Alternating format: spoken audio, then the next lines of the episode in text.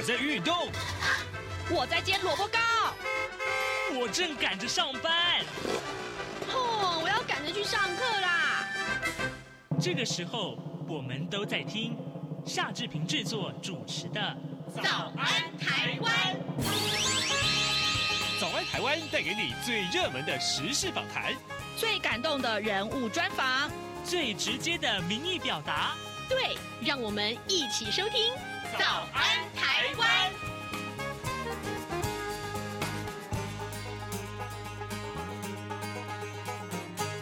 早安，台湾！我是夏志平。今天是二零二三年的六月十二号，星期一。那今天志平要在早安现场这个单元里面跟大家探讨军事话题。待会儿呢，志平要与您啊、跟呃连线呢、呃军情与航空网站的主编，同时也是武器专家施孝伟。我们请孝伟为我们来评论这件事情。那就是呢，在六月三号的时候，有两艘美国和加拿大的军舰在台湾海峡跟啊、一个中国的军舰呢。一度这个呃擦身而而过啊，这个距离非常的近。好，这个待会儿呢，我们要请校委来分析这个事件的观察。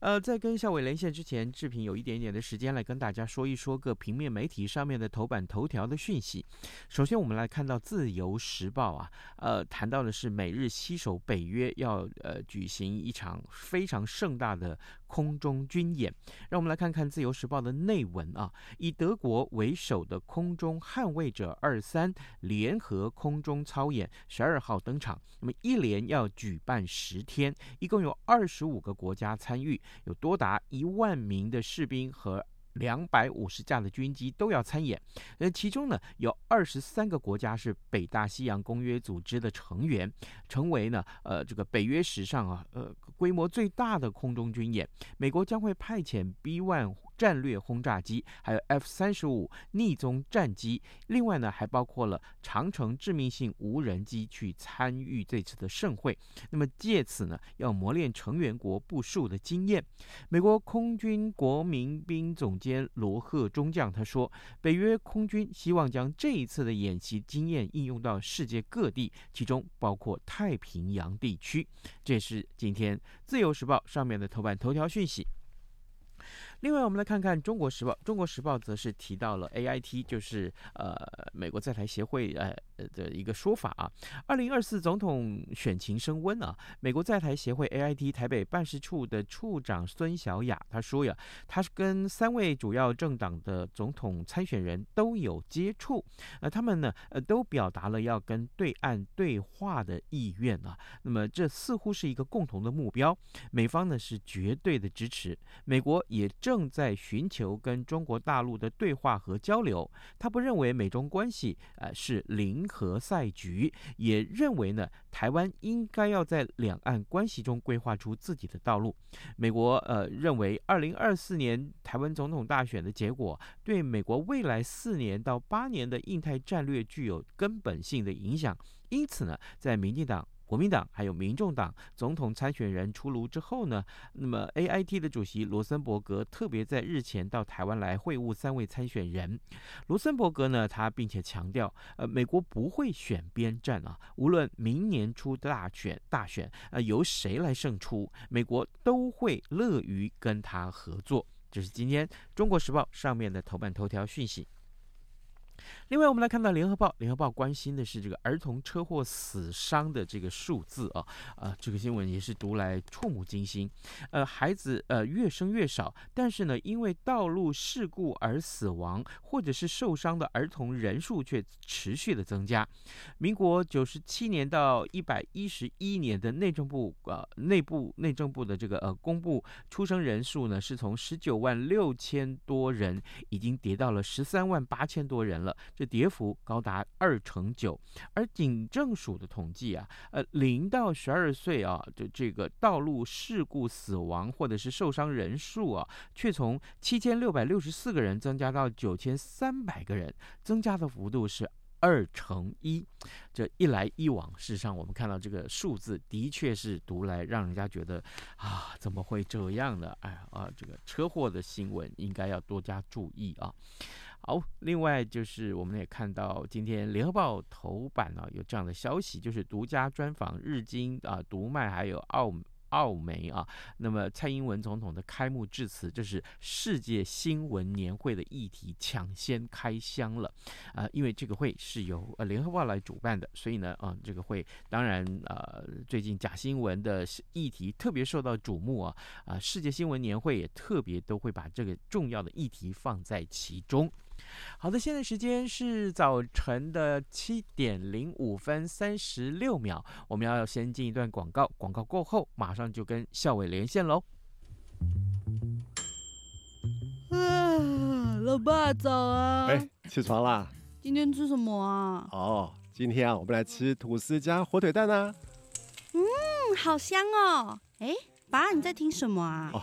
我啊，在听中央广播电台的节目《早安台湾》啊。我平常最喜欢听夏志平主持的访谈了。哦，这个节目都在讲什么啊？新闻跟热门时事话题啊，哎，还有啊，报新闻而已哦，好无聊哦。哎哎，耐心听我说完嘛。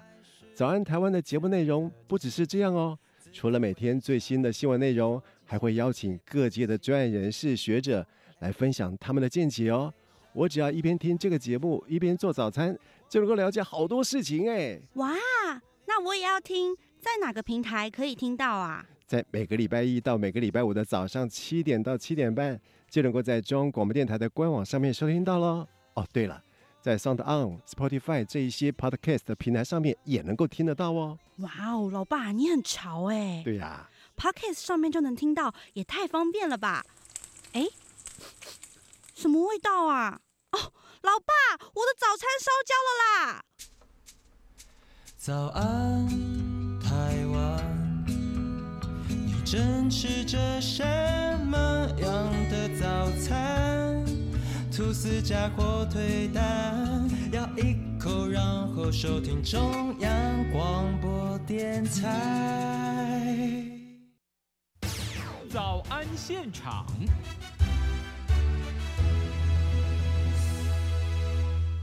这里是中央广播电台台湾之音，您所收听的节目是《早安台湾》，我是夏志平。此刻时间早晨七点零七分三十六秒啊，来。各位听众，呃，我想先跟大家，呃呃，这个来讲述这个新闻：美国的伯克级驱逐舰“中云号”，那么跟加拿大的哈利法克斯级的巡防舰啊“蒙特楼号”，它在六月三号的时候共同通过了台湾海峡。不过呢，有加拿大的媒体啊报道指出说，中共的军舰一度的逼近啊，甚至于呃这个呃冒险啊加速横切到这美国“中云号”的前方啊，双方距离。不到一百五十码。好，那么，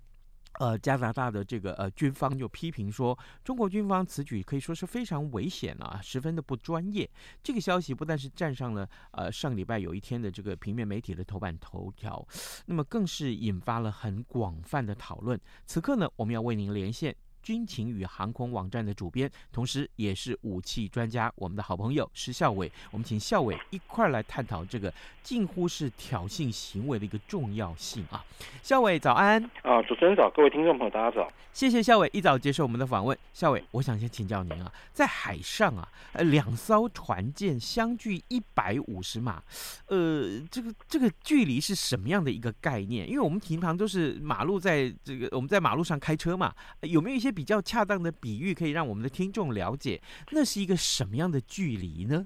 一百五十码大概差不多就是约一百三十七，大概一百三十公尺左右啦。嗯，一百三十公尺左右的话，如果说今天我们在高速公路上开车，如果你大概九十公里啊，要跟那个前车保持哈这个九个车身啊，大概十个车身，大概差不多。呃，其实或者说你可能哈用这个你开那个雪山隧道啊，雪山隧道不都会有那个呃消防消防的那个消防栓吗？每一个消防栓每隔五十公尺，所以大概就差不多是哈这个。两个多一点点的这样的消防栓，距离算是还蛮近的啦。那大呃大概不会太远，但是呃船这个东西它相对来说船速它本身不会很快，但是船的吨位又很大。像比如说这两艘船，呃一艘大概六七千吨的，然后美军的这个中云号大概是九千吨级的这样一个船。那这么大的船在海上跑，那这么大的速那啊、呃，即便是速度不大啊，中云号的速度并不大。那啊、呃、大陆兰州舰的那个呃呃不是啊不是那个苏州舰的这个速度倒是非常大，你可以从它。尾浪的那个白浪的那个痕迹啊，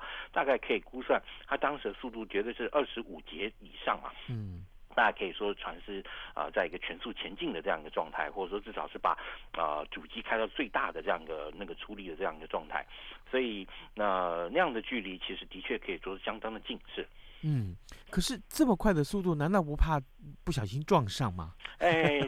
其实以讨海人来讲哈。呃，当然，当这个苏州号做出这样的一个呃航线的时候呢，那中云号上也会做防备。那苏州号的情况，它当然其实呃加拿大批评说是不专业，但其实我觉得啊、呃，反而刚好相反。哦，是代表双方啊，在操船技术上来说都非常专业。为什么呢？因为苏州号那个月头的那样的动作哈，它基本上是要先把那个中云号的速度算进去，然后再把他自己的速度算进去，也就等于说先要把大概彼此的这个方位角跟那个速率啊都估算进去以后，他才能做这么大一个动作。因为其实，在当时那个情况下来讲哈，如果万一就是中云号真的撞上苏州号，苏州号其实会受受损比较严重，因为它是整个这个右舷的侧面哈啊、呃，等于说展现在呃中云号的前方。那中云号的舰首是一个非常尖锐的冲角，那那个冲角如果插进苏州号的舰身的话，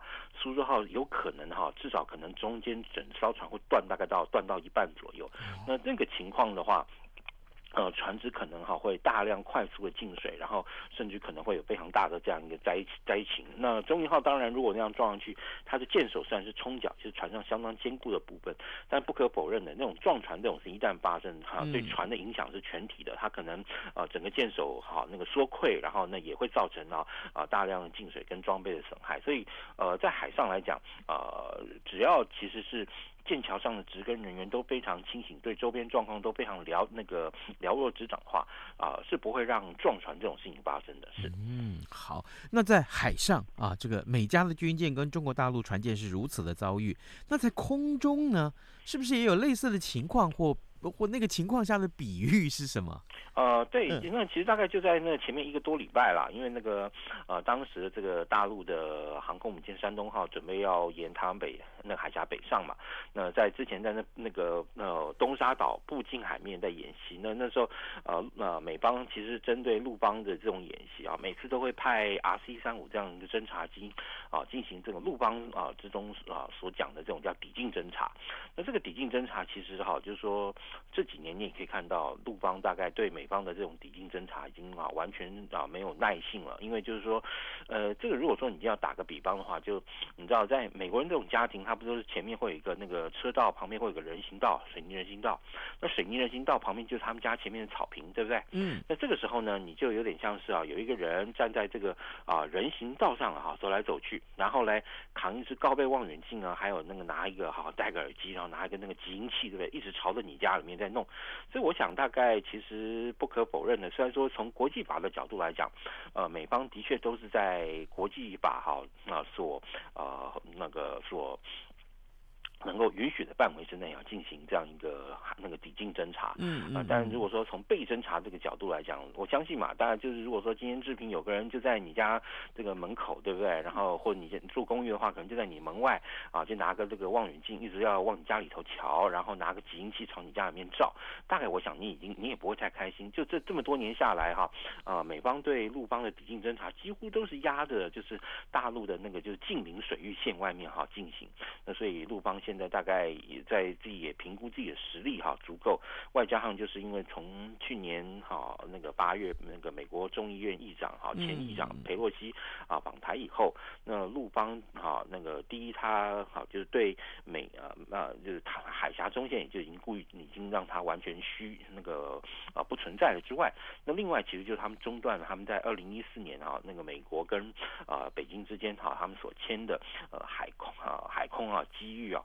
啊，安全作业这样一个准则备忘录呢，基本上、啊、中间有哈规定，原本双方应该是要固定定期见面跟检讨，那现在也就完全就呃终止了。所以呢，在这个情况下，那陆邦对美方的这种抵近侦查，大概也就越啊完全也就是说不忍耐，或是越来越失去耐心，所以就会有这种比较大的动作了。是是，可是校伟，你你刚刚的这个解说让我想到一件事情，其实这段时间以来啊。呃，当然，中共对这个台湾在台湾海峡上面对台湾的这个挑衅的行为，其实也是真的是已经不胜枚举了，不知道几百次了啊。哎，对。对，那可是是如果是这样子的话，等于美国对于呃中国的这个呃军方的一些呃举动，其实是也不过就是善加观察而已，我可以这么说呀。呃，基本上是可以说是三家观察，那同时也要掌握，那因为其实啊，呃，双方之间最大的这个呃认知落差，就是因为美方认为陆邦的这样呃一系列的军事作为，在这个区域里面相对来说是不透明的，也就是呃，其实像。过去冷战时期哈，嗯，呃，美苏之间都还会哈那个互派观察员，然后观察对方的演习啊，或等等之类的，然后以避免这样一个军事误判。那陆方倒是相对来说，他们自己本身的演习啊，第一也都拿到中国大陆的内陆去做，也就是他们要啊一些完整的这种演习的，就拿到中国大陆内陆去做。然后呢，呃，让你也没得观察，让你呢只能透过这种遥测的技术来观察之外呢，那像这种呃在呃大陆东南沿海或者沿海这些。固定的这样一个操演呢，或者说固定例行的这样一个演习呢，那美方往往就是说在陆方进行的时候，就会派机舰呢进行抵近侦查。那陆邦当然就是呃认为哈，他们这这些都是国家机密啊。那既然是国家机密的这个情况，整容外容啊？整容外人啊随意窥探？所以当然自然就呃这几年再加上我刚刚讲，从去年佩洛西访台以后啊，其实啊有很多的游戏规则陆邦都突破了，因为陆邦。往往会在比如说美方或我们中华民国这边呢，有一些比较大的对外动作之后呢，他呢就会哈借由这样一个呃机会好好把原先的一些默契，或者说原先共同。啊，面对哈，就类似像海峡中线啊等等，海峡当面状况啊等等，他呢就会调整他原先的做法。像呃众所周知的过去哈，本来大陆的军机基本上是不出好那个沿岸十海里，但是当时就是那个李前总统登辉啊，在接受德国之音访问啊，那个讲出了那个两国论之后呢，陆方基本上就呃忽呃完全就跨越了原先呃他们自己的军机不出十海里这样一个默契，也就是随着中国大陆的能力的这个军事。能力的这个增进，他就会一直在等待各种机会来跨越原先啊啊一些所设定的这样一个呃默契哈，所谓的默契或者说对他们来说变成一种障碍，那也等于说只要有大的动呃任何一方有个大的动作啊，那他就跨越，然后有一方有大的动作他就跨越，像譬如说呃我们这边啊在蔡总统接任总统以后啊，这个基本上就是把过去的这个九二共识也就不太就不去接受了嘛，就是说基本上蔡总统不接受九二共识。这个是呃确定了一个事情之后呢，陆方也就开始哈、逐渐的进入我方的西南空域。第一是当然也是我方的西南空域啊，我们自己本身也不用哈、我们的军机哈、那个续航能力啊等等啊，导致于就说西南空域变成一个真空状态。那所以对于陆方来讲，反正你也不尊重原先的这个双方的共识，那我也就不再尊重哈、就是呃在军事上我不跨越哈、这个海峡中线或我不进到西南空域这个共识了啊，或这个默契了，然后呢我就进来了。这样子、哦，好，呃，各位听众，今天早上志平为您连线访问的是军情与航空网站的主编，同时也是呃武器专家施孝伟。我们请孝伟在节目中跟大家先从啊，我们从这个呃美国跟加拿大的这个两艘军舰在台海被中国的一艘军舰给这个逼近，那么当然这个事件受到很多很多人的这个瞩目。孝玮，我想来继续请教你，所以经过你刚刚的这个解释以后。我们可不可以来看看说，呃，怎么样去这个避免擦枪走火啊？我我担心啊，这个事件会不会以后只只会越来越多，对不对？诶，呃，美方跟陆方基本上是因为我方现在基于我们自己的军事实力原则，就是他除非啊、呃、越过海峡中线，而且已经开始对我们有那种非常具有危险性的举措的时候，我方才会用比较大的动作对对方进行拦截了哈。嗯。那通常如果说他的飞机进到西南空域，或是从我们的鹅銮鼻南方哈呃经过巴士海峡进到东南空域的时候，我方也会派战机伴飞，但是我们会在一个安全的距离之外哈。那陆方其实。现在他们也啊，在这种状况下，他们也是非常小心谨慎行事，因为啊，也就是万一如果跟我方有任何的冲突，导致于人员落海啦或等等之类的，他们处理起来也是非常的麻烦。嗯、所以在这个情况下，呃呃，双方哈在呃大陆的军机在我方的这个领空的范围之外。所进行的这个空中活动，我方基本上就是保持一个监视的这样的态度。但是陆方现在对美方来讲，由于我们刚刚讲到美方对陆方的这种抵近侦查，其实其实已经到了啊、呃，大概可以算是，如果你以国际法来看的话，其实是在站在一个红线边缘，或是在那种就是红线的这种刀尖上哈啊，这个徘徊的这样一个作为。所以你说，如果啊美啊就是北京跟华府方面啊不再就这个呃他们在二零一四年嘛曾经啊签订了这个。海空基于作业安全的这样一个规定哈，这样一个备忘录，然后重新开始定期的检讨的话，呃，的确有可能会呃呃，就是会有这样一个擦枪走火的危险在。是，嗯，的确有可能擦枪走火的话，我想呃双方啊至少这所有国家都不乐见这样的事情发生啊。嗯，不尽然的。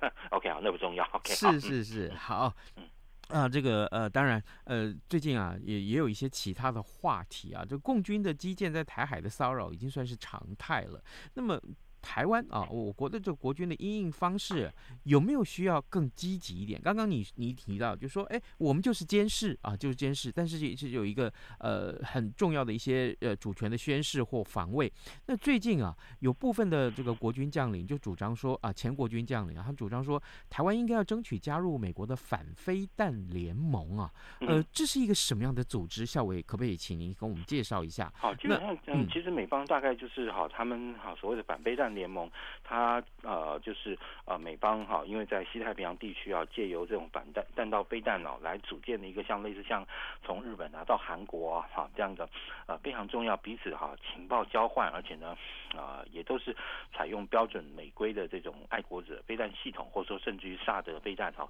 然后来建立了一个针对俄罗斯哈北韩哈所啊构建的一个反战区弹道飞弹的这样一个联盟了，那。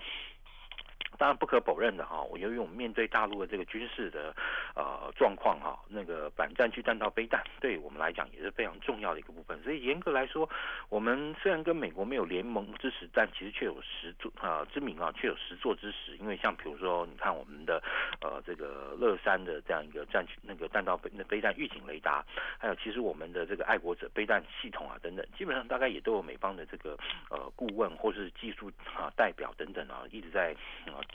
呃长期的指导我们哈，如何的有效的运作这些武器哈。那当然，其实你说这个反飞弹联盟，呃，最重要的还是就是说美方要提供啊足够的情资给我们。譬如说，我们看到，虽然说我们有弹道，那我们有那个预警雷达。但如果说啊，美方的弹道飞弹预警卫星，对不对？啊，或者说飞弹预警卫星也能够好在对方一发射飞弹的时候就提供给我们好这样一个资讯，那自然的会增强我们的呃乐山雷达的这个侦获率哈，以及一些相关的呃呃情资，或甚至于哈就是会协助我们啊，如果真的面对状况要真的进行拦截的时候，我们能够有更多一点点的时间呢，能够进行准备跟拦截等等。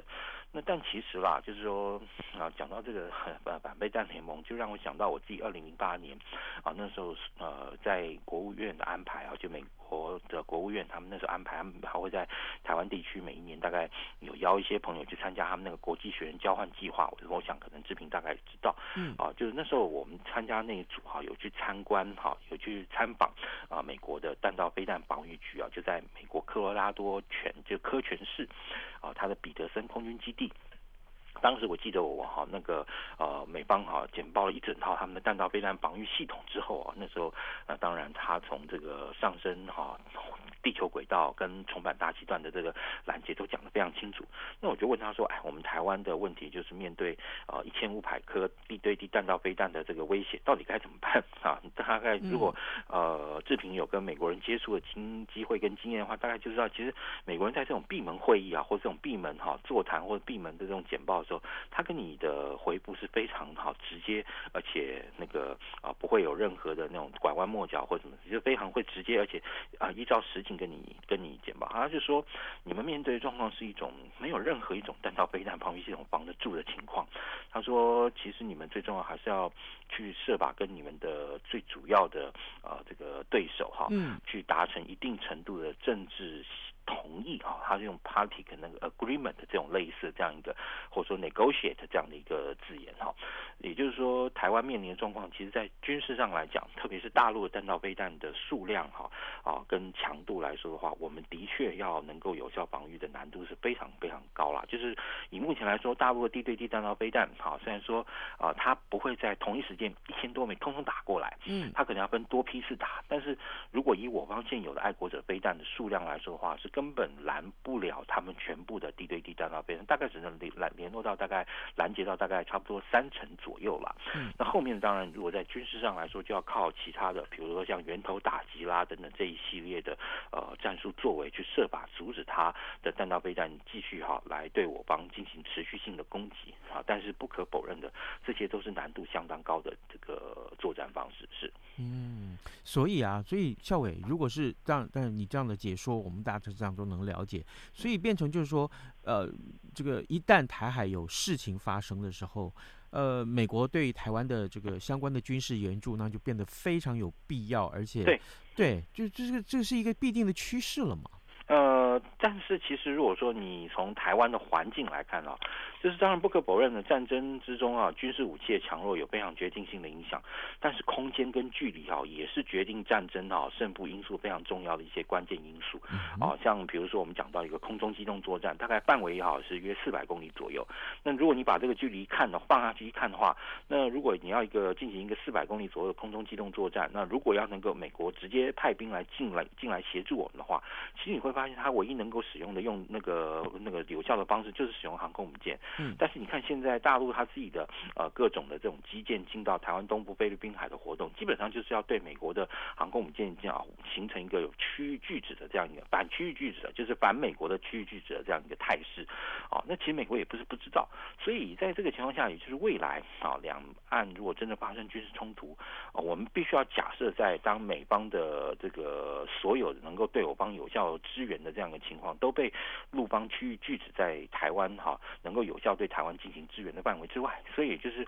呃，由于台海军事冲突哈，假如哈未来真的无可避免的发生的话，它不会再是一个那种类似像珍珠港哈偷袭式的那样一个突发的事变，嗯，你大概会看到陆方有非常多积极的这个准备作为，而且大概最慢最慢半年前就会发现他们要完真的。那在这个情况下，美国会在这种情况下尽量的把我们台湾所需要的军事武器啊能。援助给我们，但是也不可否认的，如果当这个呃军事冲突真的开始发生了，那美国想要直接介入来协助我们的这个好，直接以军力来协助我们的这个可能性，我个人认为是有相当大的难度的了哈。除非你就要看端看美国愿意承受多高多大的损失，像比如说之前的 CSIS 有一次去年底的那个兵推，就把答案告诉的很清楚了。那如果就说两岸真的因为美国跟哈北京之间真的因为台湾发生军事冲突，它会。是一系列的战争中哈的第一场战斗，那第一场战斗，北京或许会被打败，那但是美国也被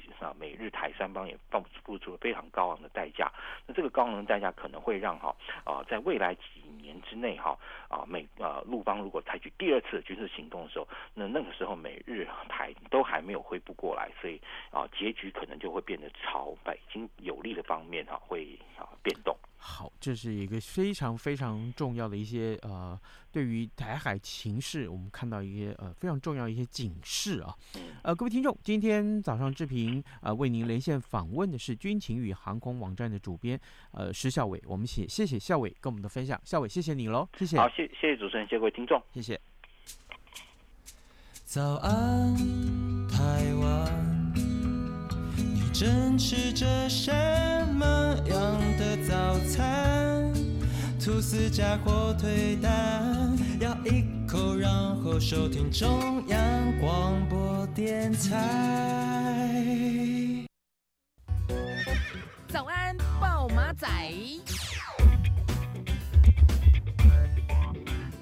好的，节目已经接近尾声了啊。那么，当然，呃，最近在财经讯息方面呢，星光金的经营权，还有泰山啊这两个集团的这个呃经营权的这个呃易主啊，都受到很多的瞩目。呃，志平在正在联系当中，如果有空的话，呃，可以的话，我们、呃、就会您来探讨这样的话题。我相信很多股民们呢，呃，就是你如果进这个台北股市去投资的话，对于这个讯息是非常非常关心的啊。